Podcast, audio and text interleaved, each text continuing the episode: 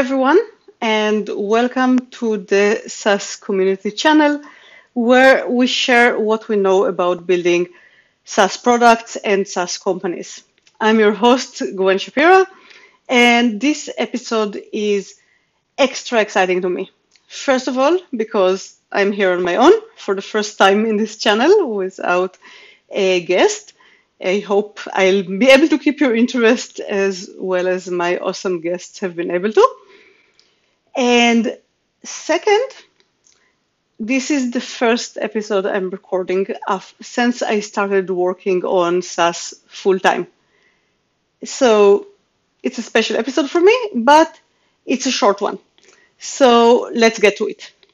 So basically, I'm here to sh- what I'm here to share is that in the last week I learned a bunch of interesting things about APIs and I thought it's worthwhile sharing them with the community. So, first of all, why are APIs important for anyone building SaaS? Two reasons. First is because we're in an API economy and it makes sense to use a lot of the APIs that are available out there. And second, because it makes a lot of sense to find ways in which your product can participate in this SaaS economy and benefit from possibly new kinds of users that you didn't expect or new use cases that you didn't expect. So let me dive a bit more into both aspects the consuming APIs and also creating your own APIs. So, first of all, and maybe that was the biggest discovery that I had in the last week. Literally everything that is not really your core business logic, the innovative parts in your own product, is available by someone out there with an API as a service with an API. So you probably know Stripe and Square do payments. You probably know that Shopify has APIs. You probably know about Twilio but there is a lot that is completely and utterly uh, new to me. I didn't know that you can do background checks as a service via an API. I didn't realize that you can integrate search in your application via an API. I didn't know you can do fraud detection as an API, videos as APIs. And maybe the things that blew my mind the most is the databases with APIs because, you know, I've been doing databases for a very long time, and it was always, you know, you basically protocols, SQL clients, maybe you know JDBC kind of thing.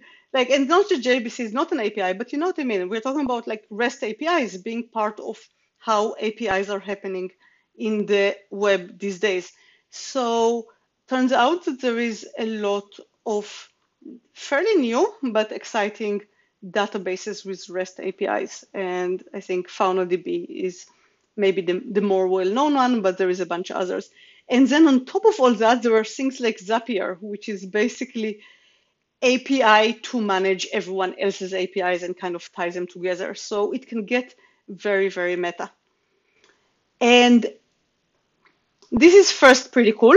I would say that these days, if there is anything that you need to do which isn't your business, look for an API to do it. There is probably, you know, HR is an API and the CFO is an API as well. Just don't assume that you have to do things yourself that are not your core business value. Now, some people took this to the extreme and created an entire software architecture philosophy around that, which is very new to me and I thought was super cool for a lot of people. So there is this thing called Jamstack. And they say it's the modern way to build websites and APIs that deliver better performance. And the idea behind Jamstack is that you basically, so first of all, Jam stands for JavaScript APIs and uh, markup but really JavaScript and APIs. The idea is that you create basically static websites, and as in the, all the interactivity is with JavaScript, but there is no data showing up from a database to be part of the experience. So the page itself is statically rendered. And at the next step, everything more interactive that you need, because then you may need a database, you may need a lot more than just a database. Everything else is being provided via APIs, either as part of the API economy, as that we discussed, all those different services, or worst case scenario, nobody else did it. You cannot really do this. This is business logic that maybe has to be in the backend. You cannot really do it yourself on your uh, directly in JavaScript on the website. You go and build serverless functions in something like AWS Lambda. So I think they have a nice picture of what it looks like, and you can see here. So basically, you just run to the client side, just the front end you run it to CDN, and then all those microservices are either function as a service that you wrote or um, APIs to a backend that someone else has wrote, which means that you don't have to manage your own backend. It's you just people can write entire websites without writing a backend. I don't know if it blows your mind as much as it blows my mind. Like those entire things are kind of missing in action. Uh, so the, the reason it's good news is twofold. A, front-end engineers can now no longer need back-end engineers in order to do cool stuff, which is, I think, fairly good for them. It's always nice to feel uh, independent. Like we back-end engineers could always write CLI and APIs and pretend nobody needs UI, but they really, front-end engineers couldn't really do the reverse. So now they can. Now they can say that they don't need us anymore the other thing that is really cool is if you remember, they kind of build it as better performance. And it took me a while to wrap my head around why would it be better performance? You still have a backend, right? You don't run it, but you're still making all those calls. But the thing is, if you think about it, all your backends is driven by people who are really good at what they do, right? It's like the Stripe and the AWS and the Twilios of the world. Like they're good at it. They know how to scale it. They scale it globally if you need to be available globally. And then your code runs on CDN, which is obviously very scalable and runs globally. So you basically don't have to worry about the performance. You trust people who are already very, very good at doing it to do it for you. So it seems like an amazing architecture. I was very excited to discover it exists. Now it's fairly new. There's probably a bunch of gotchas that I haven't thought of that may make the whole thing tank, like who knows? But it's kind of feels good to see new types of architectures. I have to admit that since microservices and event driven, I haven't really seen new architectural ideas. And, you know, I'm, this is the kind of stuff I love. So I kind of love it. Now, this is just part of it. This is the part where you use other people's APIs. But what you really want is to participate in it to make your own application available for other people who are building their own applications. And the way you do that, well, you need to have a public API. And I know it sounds funny, but I haven't built public APIs before in the way that the API economy refers to, right? I worked a lot on Kafka. We had a public protocol, we had open source clients, we had a public Java SDKs that I contributed to but it's not like a public REST API for an online service. So that's a bit different. I worked with people who did it, but I never did it myself. So I was kind of looking into the best practices and how people do it. And basically, what I discovered is that there is a standard called OpenAPI. And like it's an open spec, and like all modern languages, it is basically a bunch of YAML and it allows you to define your API. So you can see that you have a path and I have slash pet. And if I do a post to slash pet, then I can uh, submit all those parameters and the parameter is really just a pet. So let's go see what is a pet and you actually have an entire schema. A pet has a name and a photo. So I, this, as you can see, this is incredibly readable and you just describe your entire interface of your application right here. And then the cool thing is that because it's an open standard, there is so many tools available once you do it. So you can actually generate an entire Spring website with that, or in other languages if you are more into whatever kids use these days, I guess. Uh, so you can generate your website, at least the front of your website. You still have to write your own implementation, I guess, but you can generate a lot of your website just out of the spec, just take a lot of those grunt work, you know, the whole copy paste thing that is very boilerplate. It basically does it for you. And then it doesn't just generate the website, it goes and generates docs for you. And those are pretty nice docs. They look good. They have, you know, they're very structured, so it's easy to read. They have examples, and these are all example values that are actually provided by you in the spec. So you can really see a developer out there who wants to use your API, reading the docs and understanding exactly what to do. If they want to play with it, they also have this uh, kind of like copy paste CURL. And this is actually a paid part of SwaggerHub. So they're not paying me to say that it's awesome, but they do kind of host a mock backend for you if you want to just try out and play with your API. So what, what they provide is pretty nice, but the entire generation, it's all open spec and all open tools, and you can generate the docs in the open. Though I think the only thing that is really paid is hosting your mocks, but you can always generate and host your own mocks.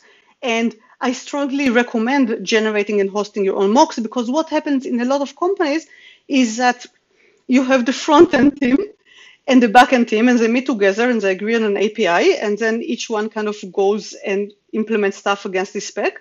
And then they meet three weeks later and try to integrate and discover that a lot of things kind of went off in those three weeks.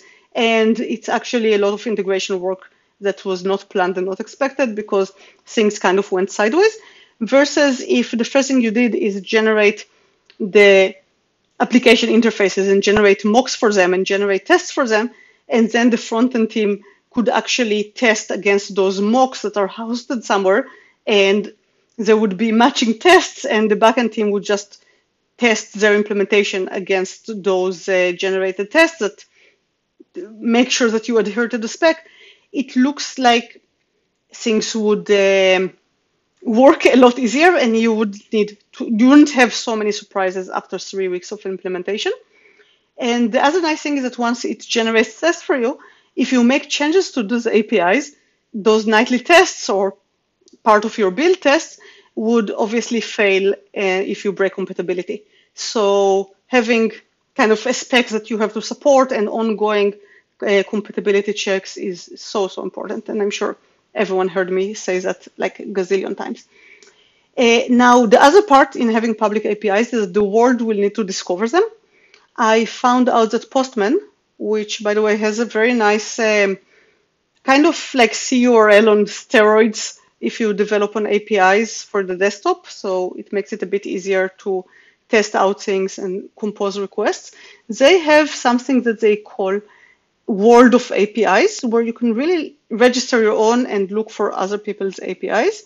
So you can see that you can have WhatsApp here, you have Stripe, you have uh, Salesforce, and if you start drilling down, you can basically see other people's APIs in here. So they even have a change log. And then I discovered that, for example, if I want to see how do I uh, maintain a calendar versus via the Nylas API, I can kind of see, okay, if I get a calendar, I can actually input all those different parameters, click send and get a result.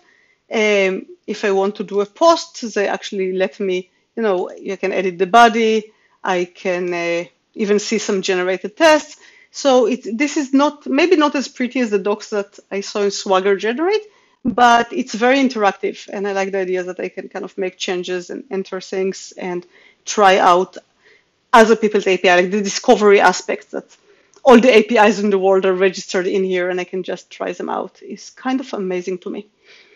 So yeah, first of all, no, nobody paid me to do this episode.